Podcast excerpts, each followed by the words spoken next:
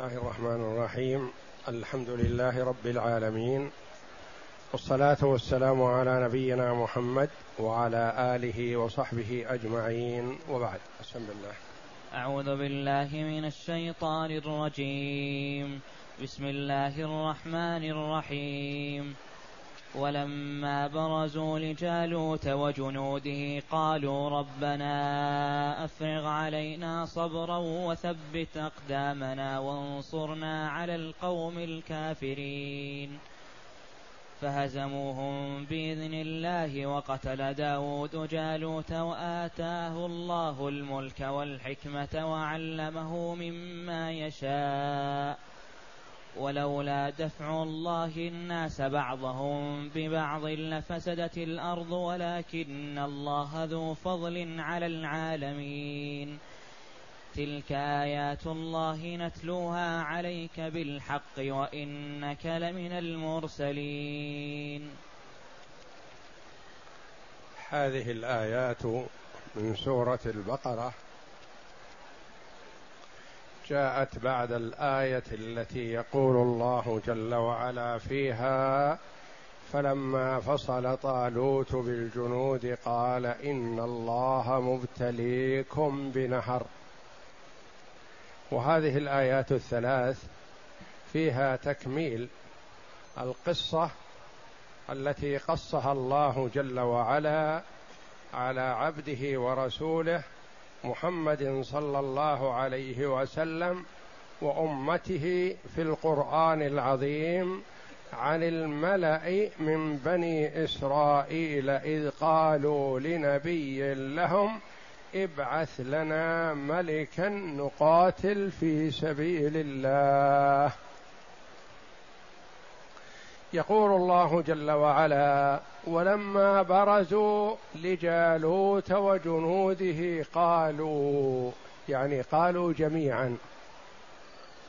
وهناك في الآية التي قبل هذه يقول تعالى قالوا لا طاقة لنا اليوم بجالوت وجنوده لأنهم استقلوا أنفسهم أمام جيش عظيم مع جالوت الجبار المتكبر.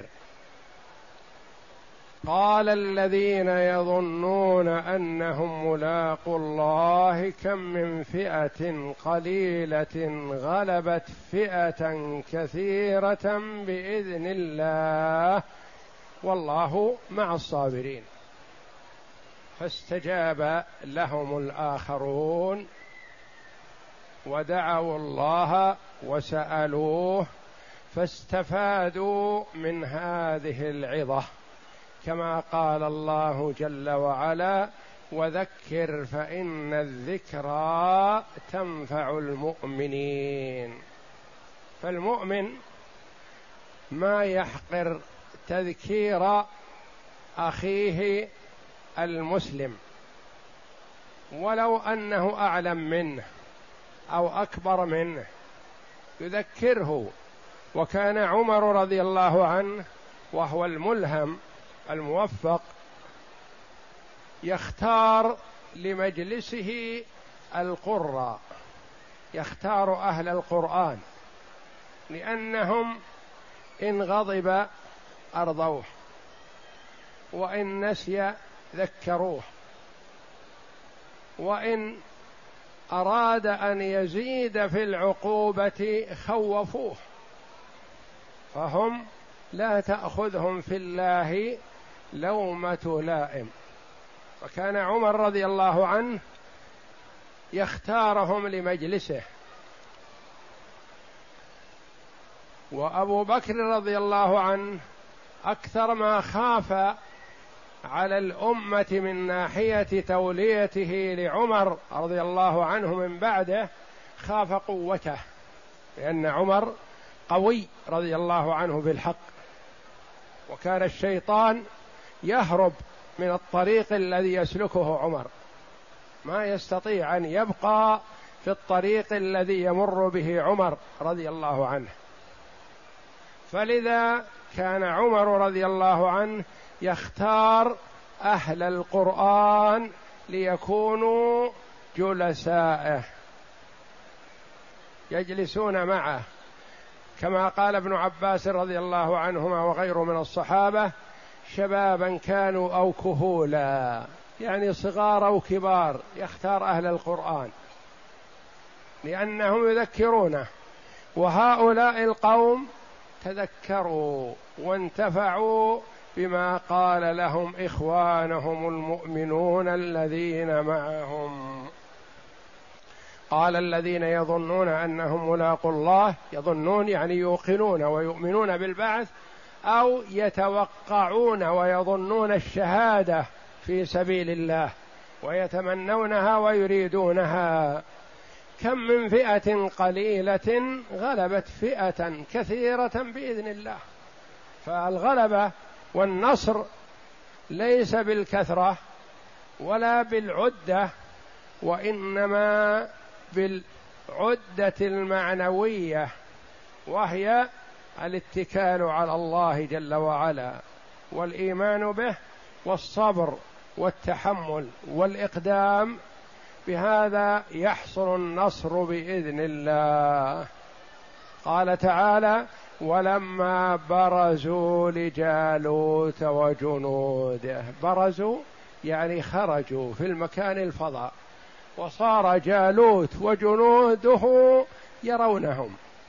وصاروا هم يرون جالوت وجنوده. لأنهم كانوا في البراز. ما كان يحجب بعضهم عن بعض شيء. ولما برزوا ورأوا كثرة أولئك مع قلتهم ماذا قالوا؟ اتجهوا إلى الله جل وعلا. ولما برزوا لجالوت وجنوده لأن البراز هو المكان الخارج الباري الفاضي. ومنه سميت المبارزة لأن كل واحد يخرج لصاحبه ويتبين له. قالوا ربنا أفرغ علينا صبرا. يخشون أن تغلبهم النفس على الفرار والرجوع حينما يرون كثرة العدو وإقدام العدو ويرون قلتهم خشوا على أنفسهم. فماذا قالوا؟ قالوا ربنا أفرغ صب علينا أرسل لنا امدنا أفرغ علينا صبرا يعني أعطنا الصبر بكثرة. ويقال أفرغ عليه الماء بمعنى صب بكثرة. أفرغ علينا صبرا وثبت أقدامنا. ارزقنا الثبات وعدم الفرار. ارزقنا التحمل. واجعلنا كأننا مثبتين بالأرض ما نتزحزح. ولا نفر ولا نفكر في الفرار. وتثبيت الأقدام كناية عن القوة و والصبر وعدم التضعضع أو التحول أو الانقلاب من حال إلى حال أو من محل إلى محل يريدون أن يثبت الله أقدامهم لقتال عدوهم. وثبت أقدامنا وانصرنا على القوم الكافرين. ما قال الله جل وعلا عنهم أنه قالوا وانصرنا عليهم. قالوا وانصرنا على القوم الكافرين. يعني أننا نتوسل إليك يا ربنا بإيماننا وأنهم كفار. ما تعدينا عليهم ولا ظلمناهم وإنما هم الذين ظلموا أنفسهم وظلمونا. فهم كفار يجحدون نعمتك ويجحدون ما أوجبت عليهم من طاعتك وعبادتك.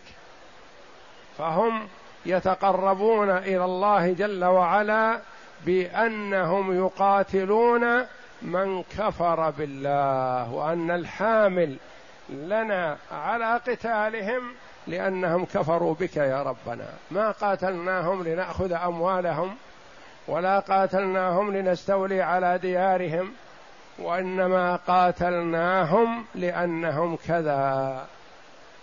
وانصرنا على القوم الكافرين.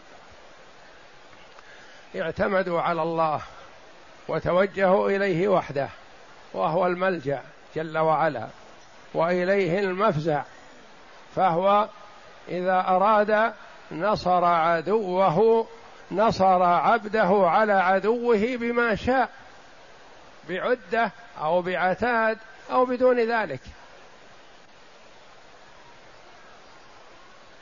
أحد السلف رحمه الله تسلط عليه عدو له جبار فرماه على أسد قد جوع أيام. يريد أن يأكله في لحظة.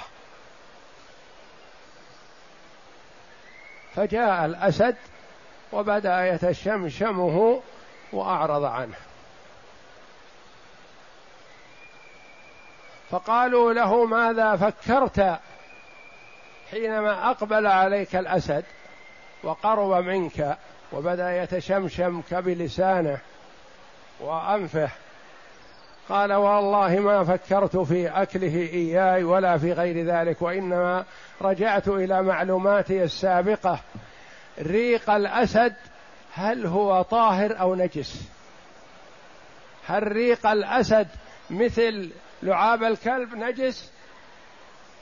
أم هو مثل لعاب وريق الحمار طاهر؟ كنت أفكر في هذه لأنه مس ثيابي. فهل هي باقية على طهارتها أم نجسة؟ والأسد ما تعرض له بشيء لأن الأسد قلبه بيد الله جل وعلا.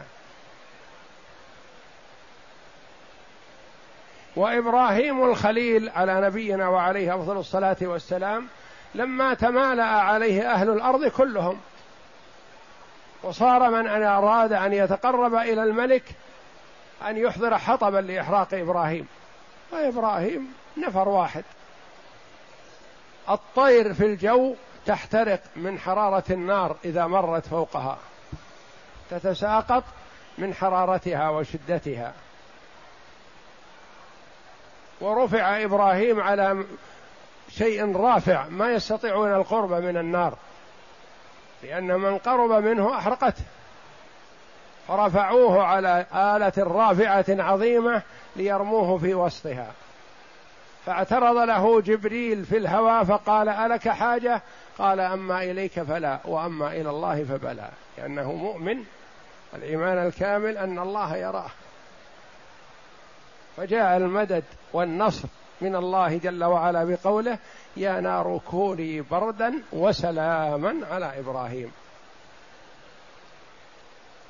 فالنصر والتأييد بيد الله جل وعلا وهو الذي ينصر من شاء بلا عدد ولا عدة ويخذل من شاء وإن كان معه من العدد والعدة الشيء الكثير.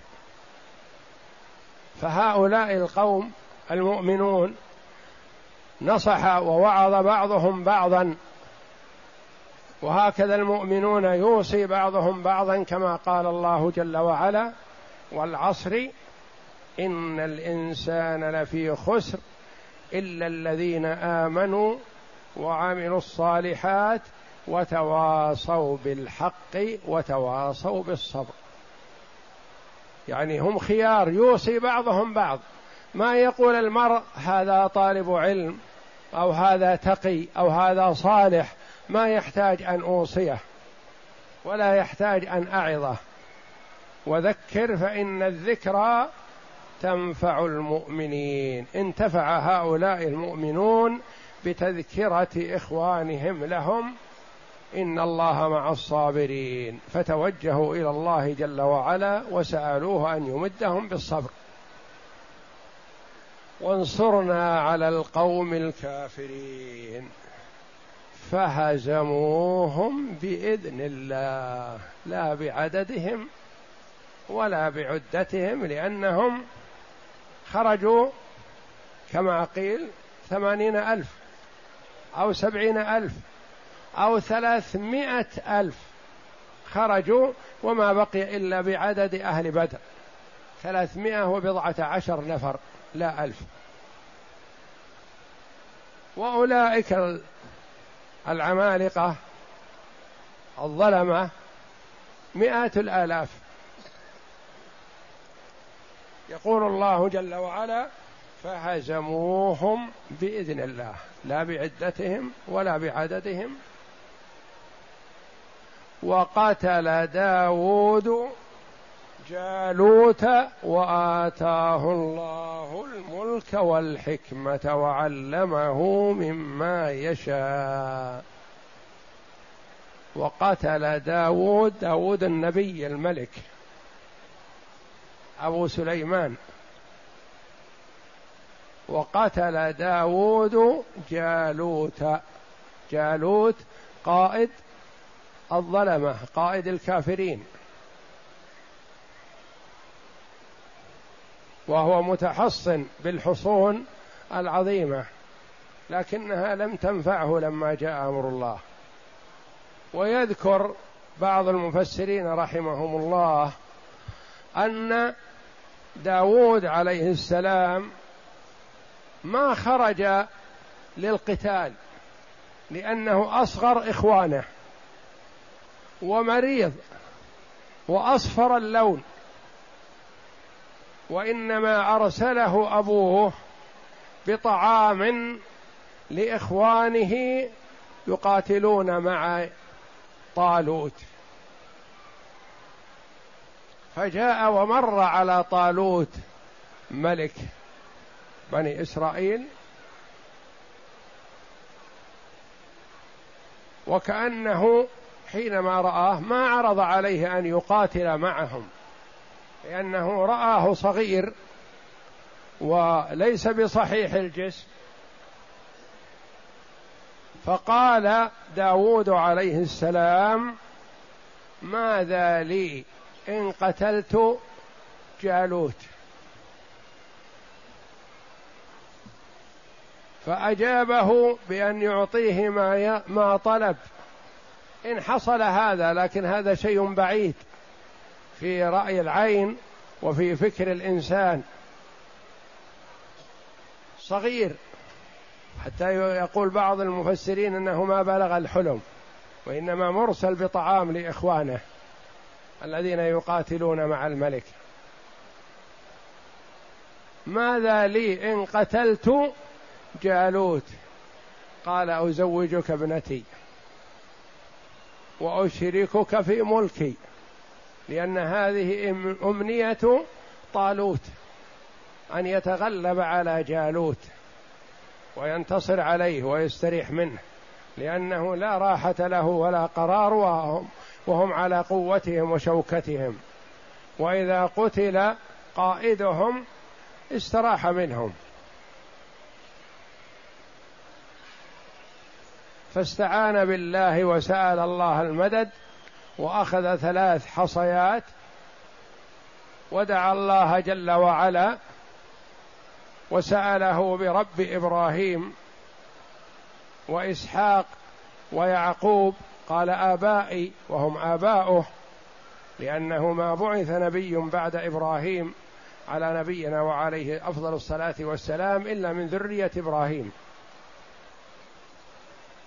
وإبراهيم من أبنائه إسماعيل وإسحاق وإسحاق أبو أنبياء بني إسرائيل كلهم وإسماعيل أبو محمد صلى الله عليهم وسلم.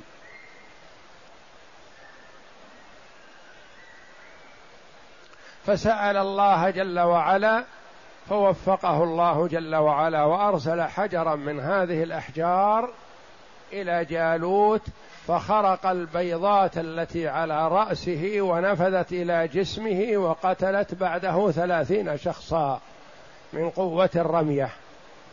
وهو ضعيف الجسم مريض صغير. وهذا القتل محقق لأنه بنص القرآن. لا إشكال فيه.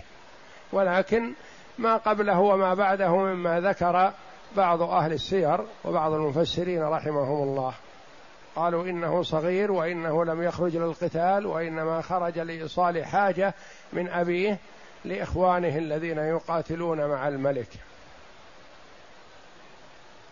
والله جل وعلا يقول فهزموهم بإذن الله وقتل داود جالوت.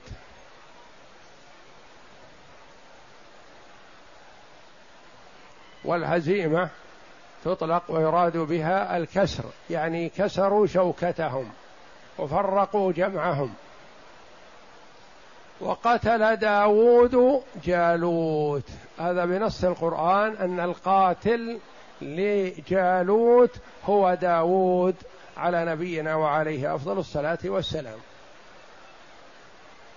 وآتاه الله الملك والحكمة وعلمه مما يشاء. آتاه الله الملك. وفى له طالوت بما وعده. فزوجه ابنته. واشترك معه في ملكه أربعين سنة.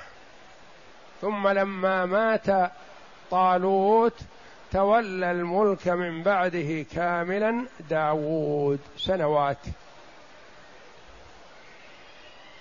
وآتاه الله الملك لأنه في بني إسرائيل سبطان سبط يتوارثون الملك وسبط يتوارثون النبوة. فسبط الأنبياء ما يكون منهم ملوك وسبط الملوك ما كان منهم أنبياء. وجمعهم الله جل وعلا لداود عليه السلام. وآتاه الله الملك ملكه على هؤلاء القوم والحكمة النبوة والعلم ووضع الشيء في موضعه. وعلمه مما يشاء. علمه الله جل وعلا ما شاءه من العلم الذي انتفع به. وعلمه أمورا ما كان الناس يعلمونها. وقواه عليها ويسرها له. من ذلك صناعة الدروع. ما كانوا يعرفونها من قبل. فعلمها الله جل وعلا لداود الدرع من حديد. وكان يعمل بيديه وهو الملك الدروع. وجاء أنه كان يأكل من كسب يده عليه السلام. بين يديه أموال الدولة كاملة يتصرف فيها ما يأكل منها ولا يأخذ منها شيء. وإنما يصنع الدروع ويبيعها ويأكل من كسب يده. والآن الله جل وعلا له الحديد الصلب القوي صار يعمل به كما يعمل الإنسان بالعجينة التي تكون بين يديه. إن شاء جعلها كالقرص وإن شاء جعلها كالخيط وإن يجعلها كيف شاء. وذلك بقول الله جل وعلا وألنا له الحديد. وعلمناه صنعة لبوس لكم لتحصنكم من بأسكم. فهل أنتم شاكرون؟ فكان يعمل الدروع فإذا لبس المرء الدرع من الحديد أمن من ضربات السيوف. ما تنفذ فيه. فعلمه الله جل وعلا ما هو من شأن النبوة وما هو من شأن الملك من السياسة والحكمة والأوامر والنواهي وما شان وما كان من شأن النبوة كالعلم والفقه في الدين والبصيرة في عبادة الله وتوجيه الناس إلى ذلك. وعلمه مما يشاء. عام. علمه ما شاءه الله جل وعلا وما هو صالح له. ثم بين جل وعلا فائدة الجهاد في سبيل الله وأنه فيه الأمن والاستقرار والطمأنينة وراحة البال والتوجه إلى عبادة الله جل وعلا لأن المرأة إذا وأن المسلمين إذا احجموا عن الجهاد ضربهم الله بالذل والخوف وصاروا في رعب من عدوهم يغير عليهم. وإذا جاهدوا في سبيل الله اندحر العدو وتوقف وخاف وأمنوا في أنفسهم وعبدوا الله جل وعلا وهم مطمئنون مستريحون في أوطانهم وبلدانهم.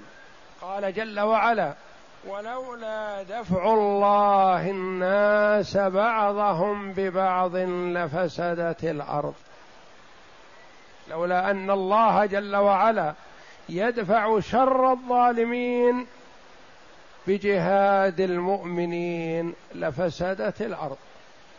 لاستولى الظلمة على البلاد وعاثوا فيها فسادا. لكن الله جل وعلا يقمع شرهم بمجاهدة الأخيار والطيبين لهم ومنعهم عن ذلك. ولولا دفع الله الناس بعضهم ببعض. يدفع الله شر الظالمين بجهاد المؤمنين. والجميع يقال لهم الناس الأخيار والأشرار كلهم ناس. يدفع الله جل وعلا شر بعض الناس بخير وجهاد بعض الناس.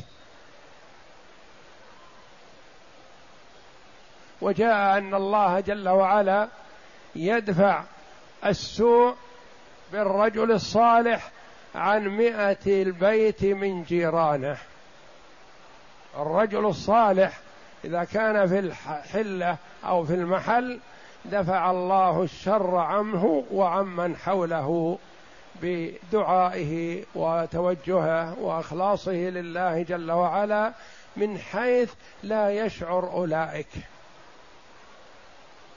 ولولا دفع الله الناس بعضهم ببعض لفسدت الأرض. لو ترك الناس هكذا يتسلط الأشرار على الأخيار لفسدت الأرض.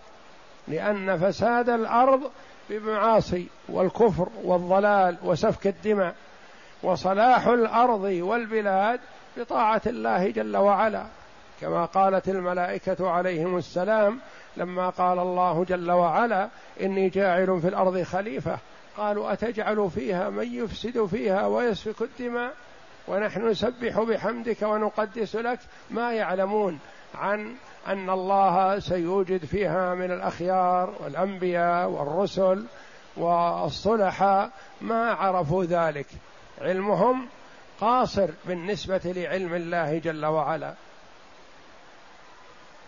ولولا دفع الله الناس بعضهم ببعض لفسدت الأرض. ولكن الله ذو فضل على العالمين. فضله عام جل وعلا على الصلحاء وغيرهم. ولكن فضله على الصلحاء والأخيار والمؤمنين في الدنيا والآخرة. وفضله على الفجار والأشرار في الدنيا. يعطيهم ما شاءوا من الدنيا من المال والصحة والولد والجاه وغير ذلك. هذا فضل من الله وإلا فالإنسان ما يستطيع أن يهيئ لنفسه ما أراد. ولكن الله ذو فضل على العالمين. ثم بين جل وعلا أن هذا الكلام الذي قصه هو حق لا مرية فيه ولا شك. فقال تلك آيات الله نتلوها عليك بالحق. ما فيها مكابرة ولا مجازفة ولا مبالغة كما يظن بعض الناس وإنما هو شيء حق حقيقة وواقع ملموس. تلك آيات الله العلامة على وحدانية الله العلامات على قدرة الله العلامات على اطلاع الله جل وعلا العلامات على نصره جل وعلا لمن نصره وخذلانه لمن خذل أمره. تلك آيات الله نتلوها عليك بالحق بالصدق. وإنك لمن المرسلين. هذه شهادة من الله جل وعلا لعبده ورسوله محمد صلى الله عليه وسلم أنه رسول. فلا يجوز تكذيبه لأن من كذبه كذب من أرسله فهو مرسل مبلغ عن ربه جل وعلا. ما جاء بشيء من عنده ولا افتراه. وما ينطق عن الهوى إن هو إلا وحي يوحى. وإنك لمن المرسلين. والمرسل ما يجوز أن يكذب وإنما يصدق إذا عرف بالصدق والأمانة. وهو مرسل من الله والله جل وعلا لو اطلع منه على كذب أو افتراء ما أقره.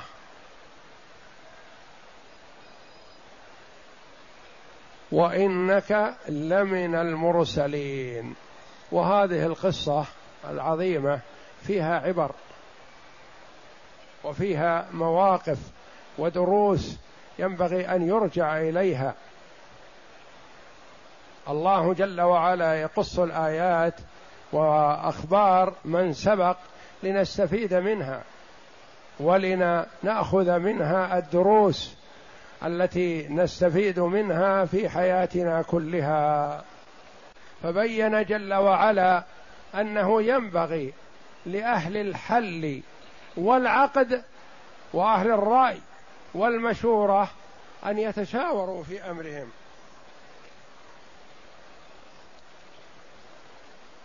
وينظروا في حالهم. إن كانوا على خير فيستمروا على ذلك. وإن كانوا على خلاف ذلك فيتراجعوا وينظروا في إصلاح حالهم. ما يقول الواحد منهم كل الناس على هذا وكلنا على هذا وأنا ماذا أستطيع أعمل؟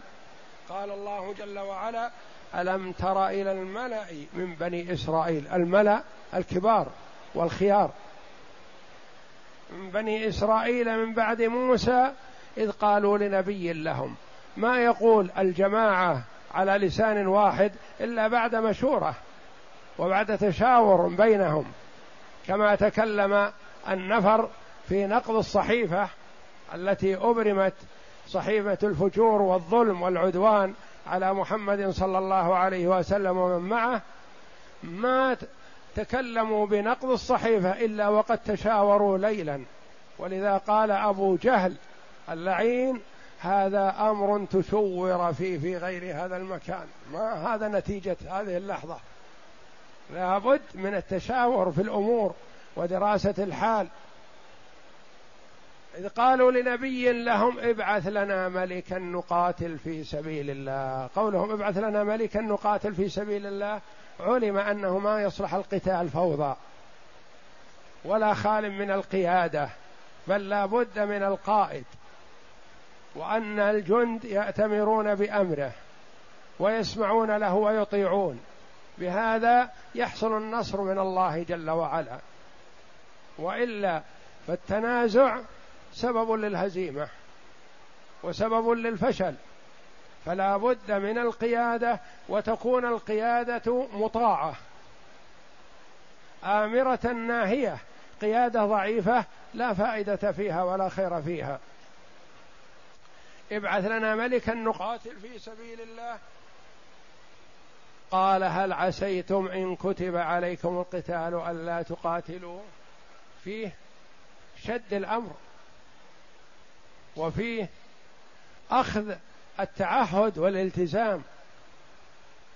يخشى أن نعمل لكم عمل مثلا فتتفرقون وتتنازعون وتتركون الأمر. فما فلا فائدة حينئذ في هذا. قال هل عسيتم إن كتب عليكم القتال الا تقاتلوا؟ قالوا وما لنا ألا نقاتل في سبيل الله وقد أخرجنا من ديارنا وأبنائنا. ما قالوا نقاتل لإعلاء كلمة الله؟ نظروا إلى أمور مادية.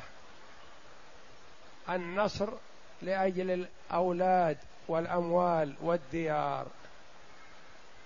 فحصل ما كان يخشاه النبي عليه السلام. فلما كتب عليهم القتال تولوا إلا قليلا منهم. هل عسيتم إن كتب عليكم القتال الا تقاتلوا؟ قالوا وما لنا ألا نقاتل في سبيل الله وقد أخرجنا من ديارنا وأبنائنا فلما كتب عليهم القتال تولوا إلا قليلا منهم. والله عليم بالظالمين يعلم ما في نياتهم سبحانه وتعالى. ثم إن نبيهم استجاب لهم في طلبهم هذا لأنه رأى وجاهته وأنه حق. فعين لهم ملك. قال بعض المفسرين رحمهم الله النقاش حسن في بعض الأمور من غير معارضة ورد كلية وإنما نقاش بيان الحكمة يعني بالنقاش والمجادلة كما قال الله جل وعلا وجادلهم بالتي هي أحسن يتضح الأمر ويظهر. ما قالوا حينما قال إن الله بعث لكم طالوت ملكا على طول قالوا سمعنا وأطعنا أخرجه لنا ناقشوا في هذا وحتى وصلوا إلى الحقيقة والنتيجة الحسنة. قالوا أنا يكون له الملك علينا ونحن أحق بالملك منه ولم يؤت سعة من المال ولهذا يقولون إن قبول المرء بعد النقاش والمجادلة يكون أثبت من قبوله بدون نقاش. بين لهم بعد نقاشهم ومجادلتهم قال إن الله اصطفاه عليكم. هذه وحده. وهي مهمة. ولا مجال للكلام. ثم بين شيئا من المزايا المحسنة. وزاده بسطة في العلم والجسم. وأن هذه مهمة. لأن العلم لتدبير الأمور. والجسم للقوة البدنية وقوة العدة. والمال عرض. يأتي ويزول يكثر ويضمحل ولا يعتمد عليه دائما وإنما قد يكون رأي فرد خير من مئات الآلاف من الدراهم والدنانير. وكانت الأموال العظيمة تجتمع عند النبي صلى الله عليه وسلم ثم تذهب من يده بسرعة ينفقها ولا يستبقي منها شيء ويبيت الليالي طاوية عليه الصلاة والسلام ما يجد ما يأكله. يرى الهلال ثلاث مرات ثلاثة أشهر ما أوقد في بيت رسول الله صلى الله عليه وسلم نار لطعام. ما عندهم شيء يطبخ. وأعطى رجلا غنما بين جبلين ما يحصيها عد. ليس المراد أنه ما كان عنده مال عليه الصلاة والسلام. جاءته الغنائم لكن ما يتركها تبقى. وأعطى رجلا مئة من الإبل فاستزاد فأعطاه مئة من الإبل فاستزاد فأعطاه مئة من الإبل. ثلاثمائة من الإبل في موقف واحد لرجل واحد. أعطى عليه الصلاة والسلام. فالدنيا والمال يعرض ويزول ولا يعتمد عليه. وإنما الأساسي في الحكم والملك هو العلم والسياسة والفقه والبصيرة ثم القوة البدنية. لها أثر. قوة العدة والعتاد. وزاده بسطة في العلم والجسم. ثم قوله جل وعلا والله يؤتي ملكه من يشاء. يعني هذا التوفيق ما يكون نتيجة دراسة.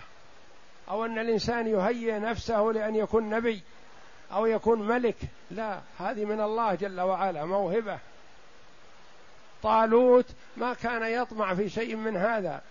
وداود متأخر عن القتال لأنه استضعفه أبوه.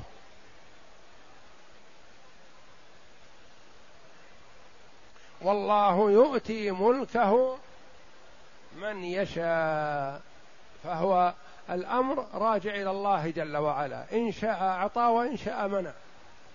والله واسع عليم واسع قادر وعنده الشيء الكثير.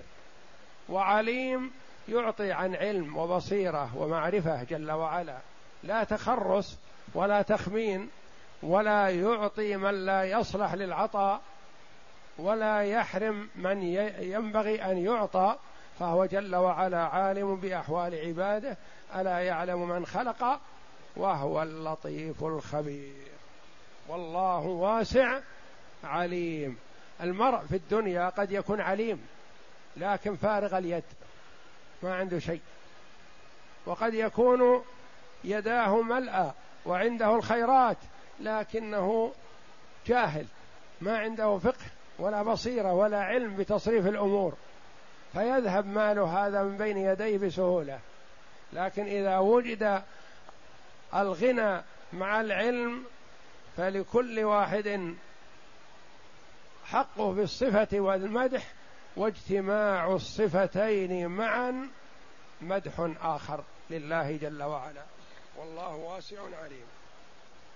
ثم أعطاهم نبيهم برهانا ودلاله على صدقه حتى وإن كان نبي وإن كان مرسل من الله جل وعلا.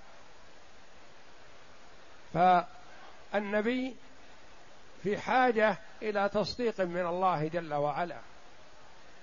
وقال لهم نبيهم إن آية ملكه علامة أن يكون ملك عليكم طالوت أن يأتيكم تابوت المفقود منكم ويوضع عنده.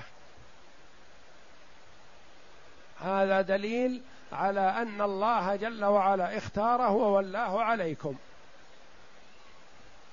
أن يأتيكم التابوت فيه سكينة من ربكم وبقية مما ترك آل موسى وآل هارون تحمله الملائكة. إن في ذلك لآية لكم إن كنتم مؤمنين. إن كنتم صادقين في إيمانكم وتريدون البرهان وتريدون الصدق فهذه علامة واضحة جلية. فلما رأوها أطاعوا وسارعوا بالطاعة. فلما وخرجوا مع طالوت فلما فصل طالوت بالجنود قال إن الله مبتليكم بنهر. الابتلاء والامتحان قبل المعركة لأن الانهزام في وقت المعركة خطر عظيم على الجيش كله.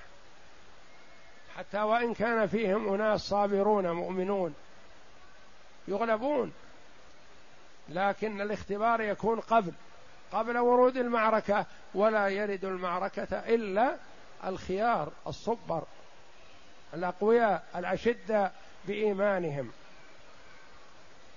فلما فصل طالوت بالجنود قال إن الله مبتليكم بنهر. ثم فيها تعليم صحي شرب الماء مع العطش يضر وإنما يكون شيئا فشيئا. وهذا معروف عند كثير من الناس. العطشان ما يعطى الماء بقدر حاجته. يشرب ويكثر فيهلك يضره. وإنما يعطى شيئا فشيئا. إن الله مبتليكم بنهر فمن شرب منه فليس مني لا خير فيه. ومن لم يطعمه فإنه مني إلا من اغترف غرفة بيده. يشرب شيء قليل يستفيد منه وينتفع وينفع في الجهاد لكن هذا الذي كرع في الماء وملأ بطنه لا خير فيه ولن يفلح في قتال. ومن لم يطعمه فإنه مني إلا من اغترف غرفة بيده فشربوا منه إلا قليلا منهم. دليل على أن القليل هم الخيار وأن الكثرة لا خير فيهم. ولا تغتر بمن هلك كيف هلك. واعتبر في من نجا كيف نجا. وإن تطع أكثر من في الأرض يضلوك عن سبيل الله. وما أكثر الناس ولو حرصت بمؤمنين. فشربوا منه إلا قليلا منهم. فلما جاوزه هو الذين آمنوا معه قالوا دليل على أن المؤمنين قد يتشاورون ويحتقرون أنفسهم. ويرون أنهم أقل وأضعف من عدوهم يتشاورون. كما استشار النبي صلى الله عليه وسلم الصحابة رضي الله عنهم في موقعة بدر. لما أفلتت العير وصار ما أمامه الجيش. جيش عظيم جرار من كفار قريش والرسول عليه الصلاة والسلام في عدد قليل وعدة قليلة. فاستشار الصحابة رضي الله عنهم. ماذا يقولون؟ فقال أبو بكر وأحسن وقال عمر وأحسن وقال المقداد أحسن وهؤلاء كلهم من المهاجرين. بقي أن يسمع النبي صلى الله عليه وسلم كلام الفريق الثاني. فقال سعد رضي الله عنه سعد بن معاذ وسعد بن عبادة وتكلموا فسر النبي صلى الله عليه وسلم بكلامهم وبشر الجميع بالخير والنصر من الله. فالتشاور مطلوب وشد العزائم. بعضهم يقول ما لنا طاقة. فقال لهم الآخرون كم من فئة قليلة غلبت فئة كثيرة بإذن الله والله مع الصابرين. اصبروا والله يكون معكم. لن تغلبوا والله معكم.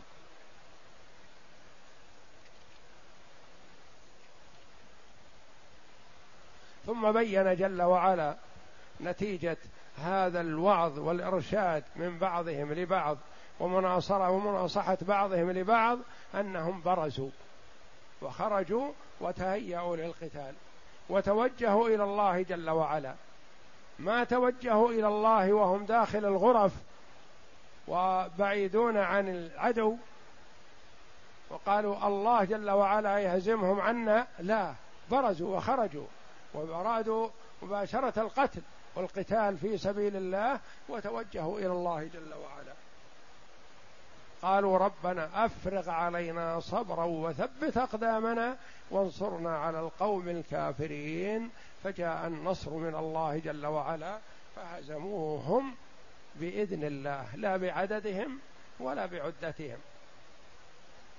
وقتل داود وهو فرد من أفراد من الأفراد. ما كان ملك ولا كان نبي ولا كان له نشاط.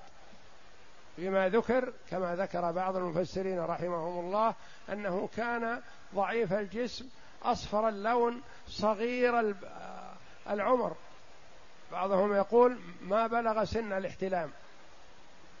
ولكن الله جل وعلا وفقه. وقتل داود جالوت وآتاه الله آتى الله جل وعلا. داود الملك والحكمة. فشركه طالوت وجعله شريكا له في الملك ثم لما مات طالوت تولى داود عليه السلام ثم تولى بعده ابنه سليمان. وآتاه الله الملك والحكمة وعلمه مما يشاء وأنه لا غنى لأحد عن العلم. فالعلم به يدرك الأمور الإنسان أمور دينه وبالعلم يدرك أمور دنياه وبالعلم يسود بين قومه وبالعلم يستطيع أن يعبد الله جل وعلا على بصيرة. وآتاه الله الملك والحكمة وعلمه مما يشاء. ثم بين جل وعلا فائدة الجهاد في سبيل الله وقتال الأعداء وفائدة الأمر بالمعروف والنهي عن المنكر وأنه إذا ترك الأمر هكذا ساد الأشرار. وتولوا على عباد الله الصالحين. الأمر بالمعروف والنهي عن المنكر دعامة قوية من دعائم الإسلام.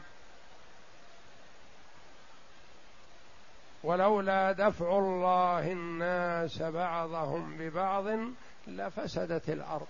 تفسد بالمعاصي والفجور وسفك الدماء وشرب الخمور والأذى. كل هذا فساد للأرض.